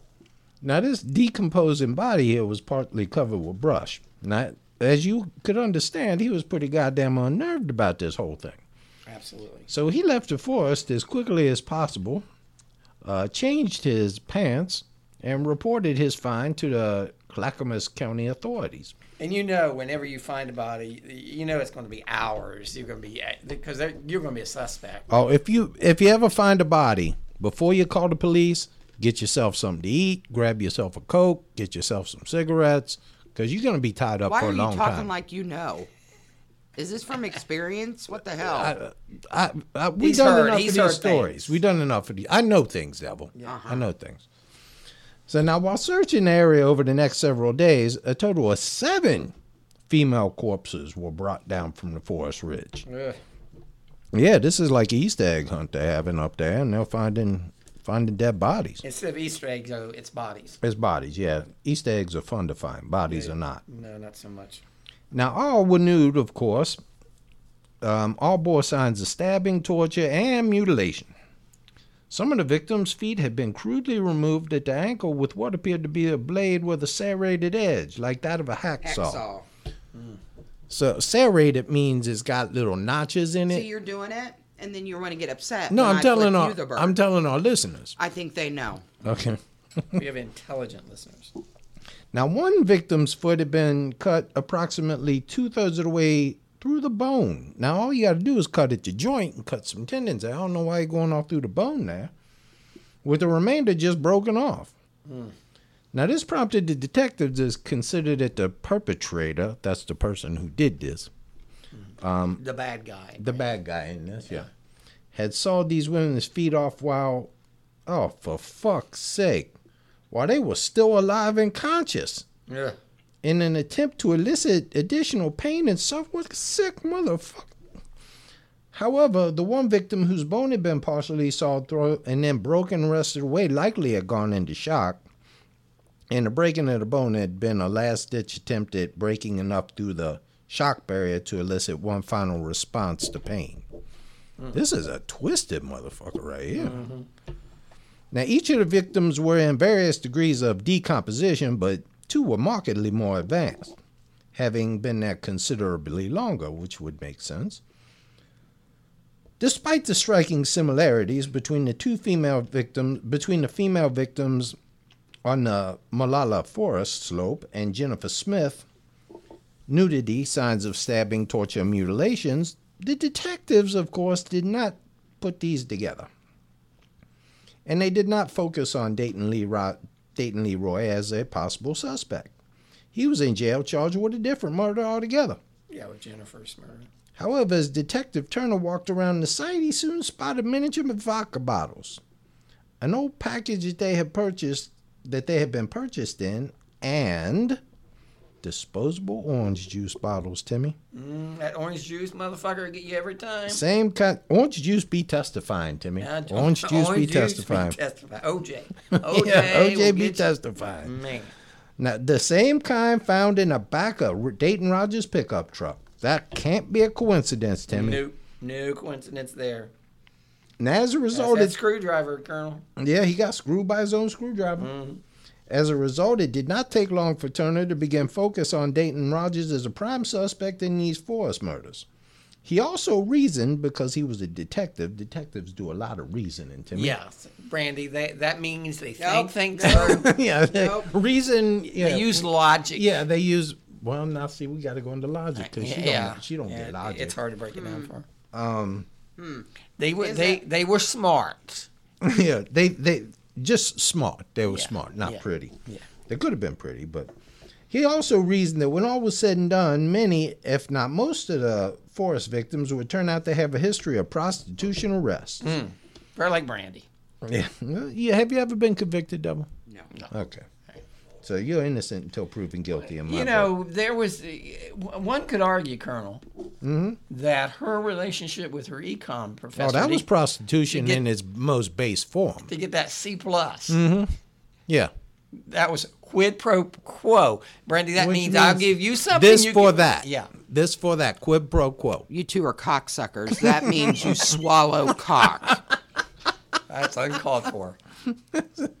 yeah, it was uncalled for. And, and, you know, it was, it was, it was, it was, it was Yeah, there was an edge. It was gauche. Yeah, I mean, was it wasn't even. Yeah. It was classless, devil. Yeah. We, we're, we're learning. Swallow. we need to. Send, we're going to send you to finishing school because I don't Charm think you're school. finished yet. Yeah, you're a charm school dropout, ain't you, devil? You're, she's not finished. She's not finished at all. She does. She's certainly a rough product over there. Keep going. You cocksuckers are going to want something from me. Continue, Colonel. Don't So- let her bother you. Thank you. I'm trying to be professional. Mm-hmm. The dead, it turned out, to, were identified over the next several months as Lisa Marie Mock, 23, Maureen Hodges, 26, Christine Adams, 35, Nondace Cervantes, aka Noni K. Austin, AK or Reatha Gyles, only 16. She was the youngest uh, of that group. Oh, baby. Um, Cynthia Diane DeVore, 21. One victim remains unidentified to this day, and as Turner had figured, most of the victims had either worked as prostitutes at the time of their deaths or had arrest prostitutes. Yeah, uh, they, they're, they're prostitution prostitutes, arrest. or maybe that one was a runaway or something. Some were heroin addicts. Uh, only one had no links to prostitution or drugs. Now, Dayton Rogers is now facing seven more, Timmy. Seven more charges of double Murder. murder. Murder. There we go. In his first trial for the murder of Jennifer Smith, Rogers testified in his own bef- defense before the seven man, five woman jury. He told them he paid Jennifer $40 for a sexual encounter that involved bondage, which is not a bad deal. No, it really isn't. He explained when we got out of the truck to urinate after having bound Jennifer's hands and feet with shoelaces. Now, that don't seem really all that sturdy of a bondage thing. Yeah, it doesn't, does it? She get an attitude. The prostitute slipped out of her bindings and took a knife from the glove box. When he got back inside the truck, that's when she attacked me, he said. Ah. Oh, yeah, she did. Yeah. She said that Jennifer, while still nude, held the knife to his throat and ordered him not to move and give her his wallet. What the hell, was she going to put his wallet? She nude. Yeah, good point. Do it or die, she said. He refused and fought back. Fearing for his life, Yep. he said he knocked her arm away and wrestled her for the knife, which he I'm, call, eventually I'm calling obtained. bullshit. Yeah. I'm calling shenanigans on that because you don't ask for a man's wallet when you ain't got no pockets. Mm-hmm. So he essentially claimed all his actions were just self defense, justifiable. After closing arguments, the case went to the jury, and the ju- jury took enough time to get to lunch. Yeah, Four hours, yeah. Just enough to get that 250 lunch. The 12 jurors What if I got it returned from Denny? and announced that they ah. had unanimously. Mm-hmm. Unanimously. Unanimously. That's- That they all- means everyone. Okay. Yeah. Um, Fuckers. they unanimously uh, voted that the murder of Jenny Smith was deliberate. Hmm. They also unanimously voted that Jenny's murder was an unreasonable response to any provocation from the victim. Hmm. However, after one jury adamantly opposed to the death penalty, all 12 agreed that Rogers would not pose a continuing threat to society because he ah. will be in prison for life. And he's such a good guy. Yeah. Yeah. Judge Gilroy immediately sentenced him to life in prison. Detective Turner and his colleagues were devastated by the sentence. They wanted to see smoke come from his hair. They wanted him to see locked in old Sparky with the sponges put on his head and the voltage run through his body. And they wanted to see his body just quiver Continue. in the last throes of death Continue, Crump. for his payment. Yeah, I got it. Okay? Now, the jurors apparently thought a life meant, sentence meant that Dayton would never be released. Hmm. But they had been wrong. Under a life sentence, he would be eligible, eligible for parole someday, even if he was 20 or 30 years down the road. The second trial would not go so well for Rogers. What happened in the second trial, Colonel? More than 17 hours of grueling deliberation. That means very difficult, Brandy. Yeah, grueling. Grueling. Not drooling, grueling. Drooling would mean that water was coming from your mouth. Yeah. The, now, oh, this motherfucker. Seriously? You know, he should have just, he just should have just stabbed himself. The all female jury. There you go. Oh, no. well, Yeah, somebody's fucked. lawyer was not doing Well, their job. now think about this. You got an all female jury, right? I man, I wouldn't want an all-female jury just for jaywalking. Fuck no. You got, what's, what's your period? About a week, right? Sure. So 25% of every month you're on your period. Mm-hmm. So 12 women on this jury, statistically, three of them are going to be on that period. It doesn't matter if he was just shoplifting a loaf of bread for his starving family, they're going to be voting for the death penalty for the son bitch. yeah, but he deserved it. So what happens? Well, they voted unanimously Again, Brandy, that means everyone. that he had murdered all seven victims without provocation and would be a continuing threat to society, whether behind prison walls or on the outside. Yeah, they argued the the prosecutor argued that even if he was in prison, he'd be a threat to the to the inmates. To the guards and inmates, yeah. Now, Judge Bagley said lethal injection for you. We're gonna give you the shot. We're gonna put you down like a like a dog. If you was a dog that had cancer and 16 years old, we're gonna treat you just like that dog. Only that dog don't have it coming. You got it coming, you son of a bitch. That's what he told him. He looked him right now. Don't editorialize. We got it, Colonel. He Just said, if get I had the the chance, I'd I masturbate and come on your leg right now, Colonel, just like I- you did I- when you was in the seventh I, grade. I write these scripts to be followed. Just, just saying. You're, you're ad libbing. well, I am kind of the Marlon Brando of the podcast now. To me, give me a little leeway. He's the, Mar- he's the Marvin Brando of the podcast. He is the Marvin Brando. He's Island of Dr. Moreau, Marvin Brando. Continue, Colonel. Dayton Lee Rogers is currently on death row in the Oregon State Penitentiary for seven murders. He's been on death row for about 30 years. Some of the victims' feet are missing to this day. Hmm. What do you think about that, Brandy? Your final thoughts on Dayton Leroy Rogers, the Portland sh- foot fetish killer.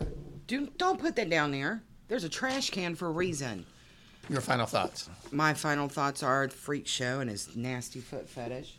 Did, have, you, have you ever dated anyone that had a foot fetish? Yes. Uh, well, tell us a little bit about that. No. Let me take. A, let me see your feet, devil. No. So, what, what did they do? They, did they want to look at your feet or touch it or? The devil got her toenails all painted up down here. Okay, uh, Yeah, I Colonel, I can my hear you shit. from you talking to the mic. Colonel, uh, so and don't grab the mic. The devil Bra- got the devil got things. painted toenails. It's Okay, you're okay. good down there. We need to post a picture of the devil's feet on the Brandy. on the page. What did he do? What did the guy? That No, foot- just a lot of touching and whatever. It was nothing. Yeah, if it got if it got too weird, I was out because Okay. I'm not really big on feet anyway. Was yeah, you, feet like, are ugly. I- sucking But on was your toes Was it like whatnot? a, was it your econ professor? No, God, let it go. How many? Twenty years ago, people. Colonel. Twenty years. You know, I I'm just saying, I might have not done so well in school when I was there, but I did not use my body to my advantage. Okay, I did not give away my soul. I would soul. probably say that that's true. I did not give away my soul for a better grade in driver's ed. Although this is a true story. You would now- probably got a worse grade, but no, no more true no, stories. seriously, this is a story that's so fucking crazy you cannot believe it. I had a uh, my driver's ed teacher Stranger Things two comes out on Halloween. was Oh my uh, God, I'm getting a Dayton Rogers headache. I'm gonna have to kill someone. when I was because taking driver's ed. I True know. story. That's who I'm True looking story. at. I had a teacher who was giving his math had to present give a presentation for his master's degree class in something, Uh-huh.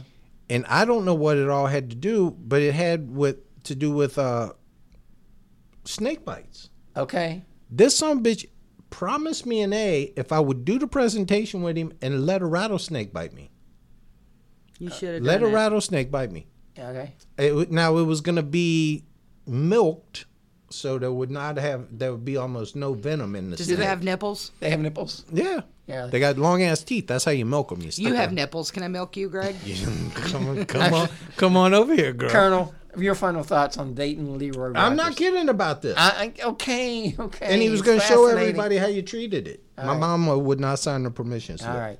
Colonel, your final thoughts on Dayton Leroy Rogers, the Portland foot fetish Well, to me, killer. given now what I would would, would do to the man, Do, to do me, you like feet, Colonel?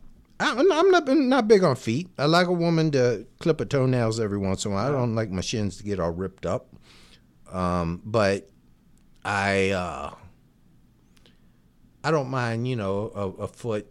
See, the problem is women don't seem to know know the limits. Timmy, you know, it's like the other night we're at a restaurant and I'm with Mrs. Colonel and I guess she feeling a little romantic or whatnot, you know, and she was sitting across from each other. It's a candlelight dinner thing. Oh my God, get on she, with this. She puts a foot At up. Arby's. Do what? At Arby's. She starts running her, her foot up, you know, my thigh or my calf, and then my and then gets it between, you know, my legs there. oh my God. but then stomps real hard, Timmy. I- and, and I don't feel. I, I just didn't feel the Ruined the moment. romance. Yeah, it, ruined it killed the moment. Okay, Colonel. Uh, shout outs. Shout outs. You want me to give shout outs? Okay, Please. let me let me position my mic properly for shout outs. Yeah, Timmy. you should do that prior to the No, that's two of the different- podcast. I haven't moved my mic. One I know. time. I There's haven't either. podcast position and there's shout out position. Five Timmy. temptations, one microphone. Come on uh, there, What? Colonel. Haven't you ever seen that they do? it Oh yeah, it's a comedy. Woo, woo. Five Temptations, one mic. Yeah, that never made any sense. The Pips didn't even have microphones. They had to just sing the Pips real were loud. fucking spectacular. They were. Gladys Woo, just held it out. I'd rather live in Nope, his world nope. than Read live these. without Read him. these so Oh, I you can all. go. You all. Oh. All right, Colonel. Okay, please, let's start shout with our outs, shout outs. Well, we Let's- will do, we will sing uh, Nope. Midnight Train to Georgia on a future podcast. We will sing the whole thing. Woo woo. all right, Colonel. You're Pips, though. That's all I'm saying. All right, you can be you can be Gladys. We'll be the Pips. Of course, I'm fucking Gladys. All right, Colonel. Hit us We got our lovely Tasha and Miss Ophelia. out there in sunny California. I wish I knew if Miss Ophelia had a Facebook page. I would send her a friend request. I'm sure she's very lovely, like her daughter. She is. She is. Jeff Girdley, Jeff. Sam Hildebrand. We got Linda Middleton, Missy Dean Horton, Britt and Chris, Celine. Uh, Doc- by the way, Brittany's birthday was last he weekend. did. She did. She had a birthday. Happy birthday. Yeah. Dr. Jeff, my fellow Broncos fan, Jeff Chestnut and his lovely wife Dawn, Teresa Slavin, Tommy Boomershine, um, Shonda and Larry, all of the Trowbridge clan, Diane, Lisa, Clark, um, Colton, Phyllis Munson, Aaron Wentz, Donna Curran. I know you're all jumping up and down, Donna, about that football game last night. Um, Brian and Lisa Lawton, Olivia Meyer. Uh, we got a new one, Timmy. Rachel Marie Flynn. Yeah, from Cincinnati. Sound like a good Irish name to me, Timmy. Yep, and she's from the oh no, from Northern Kentucky. So welcome, Rachel. Welcome to the show, Rachel. Um, Katya. The lovely Kasha, who's gotten a new apartment. Congratulations, Kasha. Oh, okay. Well, good. Are you fri- are you friends with Katya? we we not friends. uh, yeah, I, I just said hi to her the other day, and she told me she was in the process of moving to uh, closer to the university there in Copenhagen. Oh, she got okay. a nice uh, new nice apartment. She's a smart girl. She is. Katya. Kate with a C. McCarthy. Yes, see, Big Bad Bridget Clavey. yes. Byron Snelling. Denny McNamara from the heart of Norwood. Yay, Denny, what's up? We Yeah, um, Denny's a big Bearcats fan, he is a big like, bad uh, Cats like fan. we are. He also eats White Castles during the week, which Hell has yeah, me he concerned. What makes you concerned with that? Because really, the only time you should drink White Cat or eat White Castles if you've been drinking. I only Uh, like me and uh, Logie will knock the hell out of some double only cheese. like. Uh, I'll tell you what, they got this really good. Their mozzarella sticks are good. Those are good. Those But some bitches those are little good. Greasy, nasty I like their ass fries burgers. and their uh, no. What is their You like their chicken wings? and they got frosty? good tater tots. Continue, Colonel. They got tater tots. Okay, William They're not a Truax. sponsor. Huh? They're not a sponsor. So Okay. continue. Amber Croup, Gina Spillane, Trixie, Stephanie Quick, Sydney and Michael. Hey, Sydney. I got to tell you, I'm very excited today because I've been tracking something and it says it's out for delivery. So when I get home today, I'm going to have my picture from Jamie Tarantino. oh, wonderful.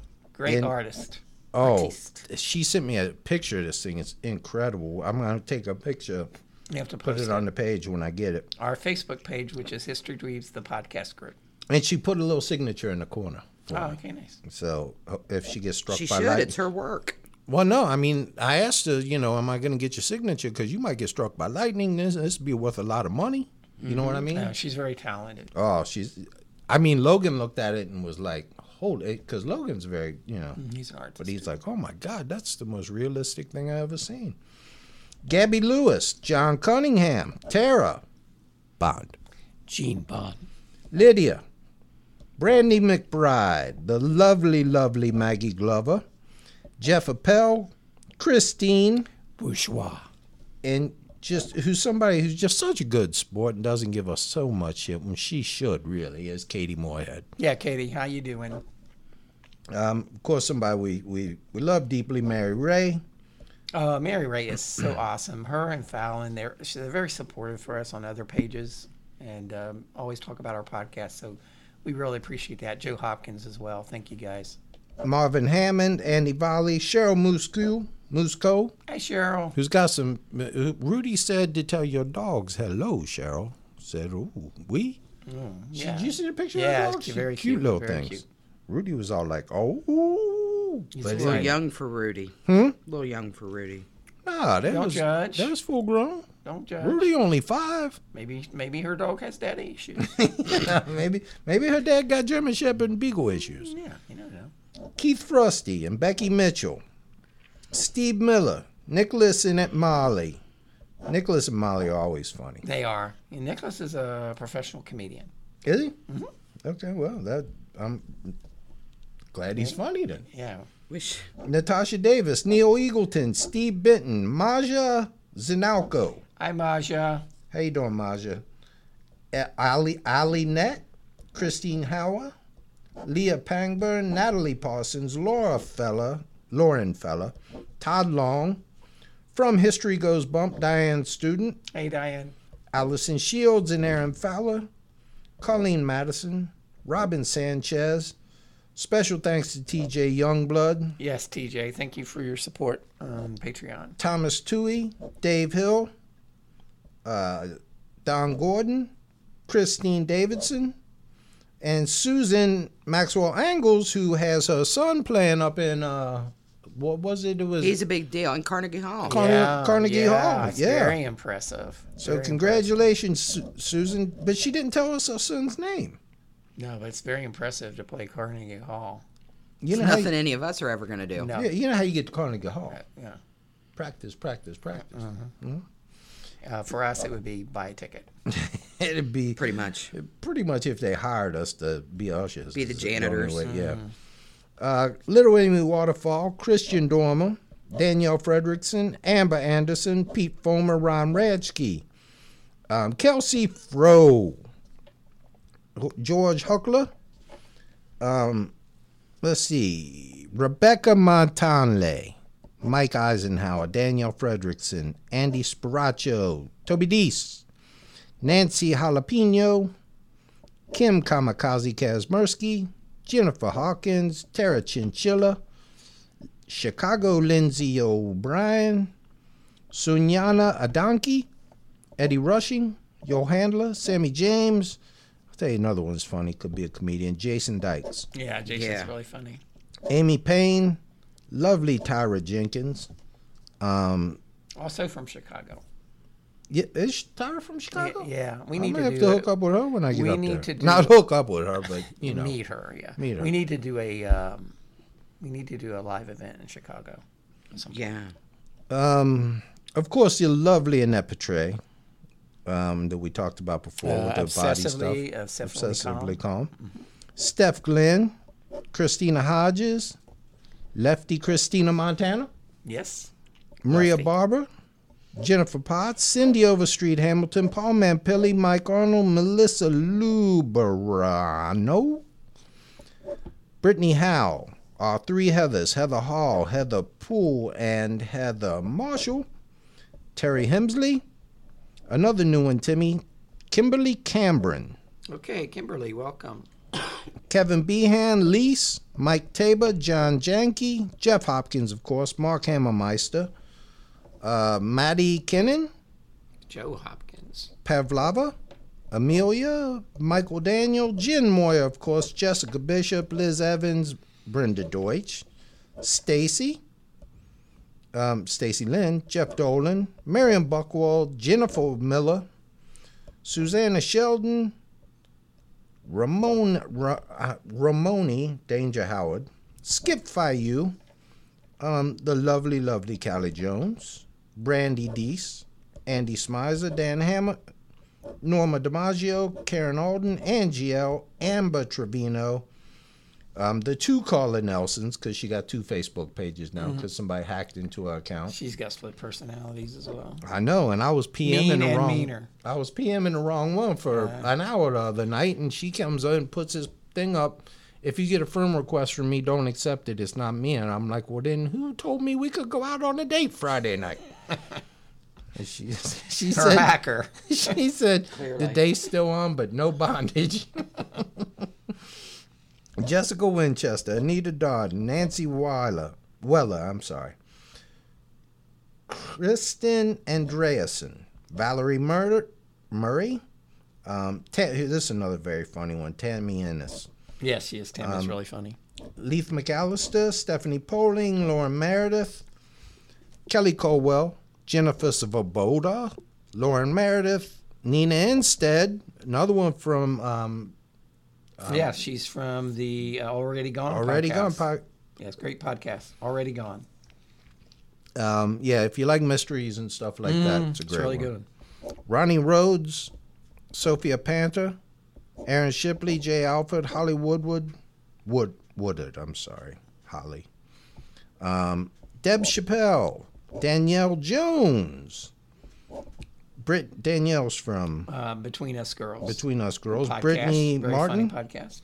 Margot Donahue, Jamie Metcalf, Meg Vansel, Allison Schneider, Sarah Taylor, Natine Sill, Amber Gilchrist Anderson, Rachel Hummer, Hummer, Rachel Hummer, Rachel Hummel, Laura Merrill, right, dude. Molly Fontenot, Shonda Board, Melissa Montoya, Stacy Gutierrez, Tim Hale, Donna Young, Melanie Young, James Rian, Alan Dobbs, Andaza Carol Nash, Elizabeth Broad, Mark Vernon, Paula Cowles, Chris Swanson, which leads us now, Timmy, to the Colonel Squad. Lovely red ginger Angie Ball Angie. um, Sarah Mimosa, Sarah Spaghetti, Jim Burdick, Karen Barnes, of course. Um, another red. I got a bunch of redheads on here. Timmy Janet, a beautiful one too. Janet Fitzgerald. Do they actually claim to be on his Yes, they team, or actually is have. he claims them? He No. claims them. Okay. No, Janet, his his Francis Doughton, lovely Irish lass. Jessica Williams, Amanda Bocce Shannon. No, Shannon Rosset. Now Shannon, I, I, we know you Yeah, it's had a rough tough- time. it's You tough you lost your for Shannon. grandma. That was uh, Yeah. uh, that's a terrible feeling. And Yeah, our condolences, Sh- uh, we're thinking about you. We hope you feel better, Shannon. Yes, Shannon. Um, that's really all we can say. When you lose somebody, there ain't much anything but anybody can say. but we're thinking make about you. But we are thinking about you. So Tiffany, Tiffany Bell, Mm-hmm. Monica D. Agostino. We're thinking about you too, Monica. She's going through a little bit of a rough patch. Hang in there, Monica. Scotty J. Angie, Angela Cobes, um, lovely Radika Smith. She is not on your team. And We just had thing. this on the thing the other day. She signed the paper. She said it on the page. Sounds legit. Sound the paperwork. No. She told me that it was just a lie. She was just. She said she was trying to be a spy, but she's really a double agent, Timmy. No. You don't know that. She's very lovely, and I know that she's not on your team. She is self proclaimed being on my She's team. She's supposed to tell me what her favorite commercial was from the Super Bowl, so I'm waiting for that. Um, the very lovely Liz Keating. Um, let's see who we got. Did I say Jennifer Burdick? No, and you don't want to forget Jennifer. Jennifer Burdick. Um, of course, Jennifer Siemens. Mm-hmm. Now she has claimed that you can argue Jennifer Siemens with me. She's she's Team Colonel for life. yeah, all right. I'll give you. Uh, I'll, I'll agree to that. Jennifer is Okay. a very nice lady. And then we have a uh, uh, lovely Southern Belle, transported New Yorker, um, who who sent a special request. Said, "Could you say it not in the Colonel's voice, in your name All right, and your voice?" all right, So a a special shout out to Jen Wicks. all right, Jen. So there we go. And um, our lovely, you know, I I just love this this girl, All right, Fallon. lovely How, Fallon. how could you not love She's Fallon? you know, you know what? She she always mentions us on other uh, Facebook pages and helps us uh, promote the show. So thank you, uh, Fallon. It's very sweet of you. She's just one of those people that you think, you know what, you just like to hug her if you've seen her. Okay, don't do that. Go ahead. Ah, she'd like it. She'd like a hug from everybody. She's a sweet girl. And then, Do not what's do wrong that. with that? No means no. Hugging is a. Uh, let me give you a hug. Come me- here, devil. Give me a big. Yeah, give, give me a big hug. You know what? devil. I Come gave on. you a hug a couple years you ago. Did, yeah.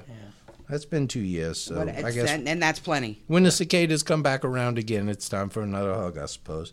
and then we got um, Nicola, beautiful, Reed. beautiful, and beautiful and smart Nicola. Um, grudgingly, I say Allie because we're in a blood feud. the lovely Allie from Allie is beautiful, Australia. Um, mate. and you can't really. They come as a package. The lovely and glowing, now glowing, Charlie. I would like to say Charlie and Allie uh, from the Insight Podcast, they just reached 1 million downloads, which Yes, is Yeah, that's pretty Congratulations. Yes, congratulations, lady. That's They they got almost as many as we do. No, they have far more than we do. And No, not in. Uh, I told them the other night we were in a private. Te- in alternative fact world, we really have more listeners and get more downloads. They do it. They, it's a great show, and they put a lot of hard work in it. Would you quit a- being so damn nice to them? To I'm me, just- we're in a war. We're in No, an East Coast West we Coast podcast not. war with we them. We are not. Continue, Colonel. Well, uh, Insight better stay off my turf. I'm That's all you, I'm, telling They you. got an interesting podcast tonight. It's about the about a kid who disappears. I know. then- I want to watch it. Shows impo- up. and- Another one that shows up. Yeah, they, Yeah. an imposter comes in his place. It's really strange. True story. Watch I- that. I want to listen to that I'm going to listen to that tonight. because I won't be listening to this one tonight. right. Yeah. So, uh, Neither will many other people. so anyway, but yeah, Allie and Charlie. So that wraps up that, except for the beautiful, the one, the only Lady Beverly Yeah, yeah. And hi, Sully. Lady, hi, Lady Beverly. and Hi, Graham Beverly. and Alexandra, the whole yes, family, Yes. The whole family. and well, who I save for last every single episode, Timmy. And the reason we do this show, the reason we get up in the morning, Timmy. Who, Colonel? Please. Come on. Come on, you, you on. don't make me say it. Come on, Yes, somebody say, it. say it, Say- please. see, if this Mom. Hi, Mom. Dottie Thank you for Scott. Thank you for was the listening. wonderful Dottie Scott, Thank you for listening, Mom. Brandy, where can people find us? Find us on Facebook. Yeah, we have two pages. We have the History Dweebs uh, page where we post a lot of history related stuff. And then we have History Dweebs, the podcast group. And that's where all these folks that the Colonel's been yammering about, um, that's where we hang out, we interact, and it's a fun group. And there are a lot of interesting folks on there. So join us on History Dweebs, the podcast. We're where I am an administrator and I will kick your ass No. right off the page. Colonel, no, you won't. No, you I won't. I can. am too, but I'm not. You don't be What- a dick. Like I'm throwing Don't my be a power dick, around. and don't ask people for their panties. That's not cool. Well, you know, Well, maybe, maybe- depends. Not cool. All right. Uh, Don't ask people for their panties on the thread about not being a dick. Uh, Can I- I, I, I would say that the colonel's willing to give his panties to any to anyone. yeah. Anybody wants I will- Chuck's panties? Us- I, I wear banana hammocks. I would like to. Um, you can also find us on iTunes, and there's a couple of podcasts. Uh, uh, we got a couple reviews. If you leave us a review, we're very, very grateful. We got one from podcast listener 16. Thank you very much for your kind words, as well as DDJ026. Thank you for your kind words. There was two five star um, reviews that we've got, and we really appreciate that because it helps people find the show. Thank you very much. You can also find us on Twitter at History Dweebs One. You can also follow the Colonel, although I don't know why you would want to, but you can follow him at Hawk Waters. In the meantime, thank you for listening, and we'll see you all again next time on History Dweebs. Bye bye. Bye, everyone. Good day.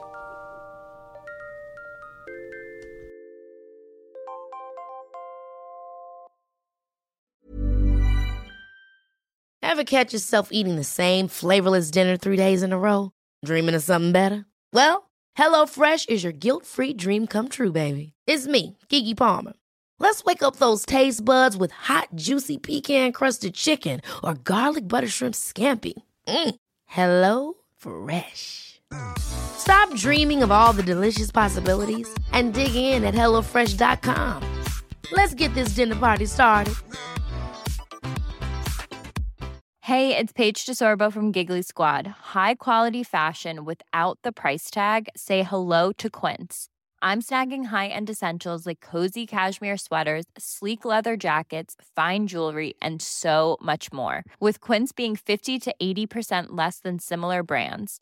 And they partner with factories that prioritize safe, ethical, and responsible manufacturing. I love that. Luxury quality within reach. Go to quince.com slash style to get free shipping and 365 day returns on your next order.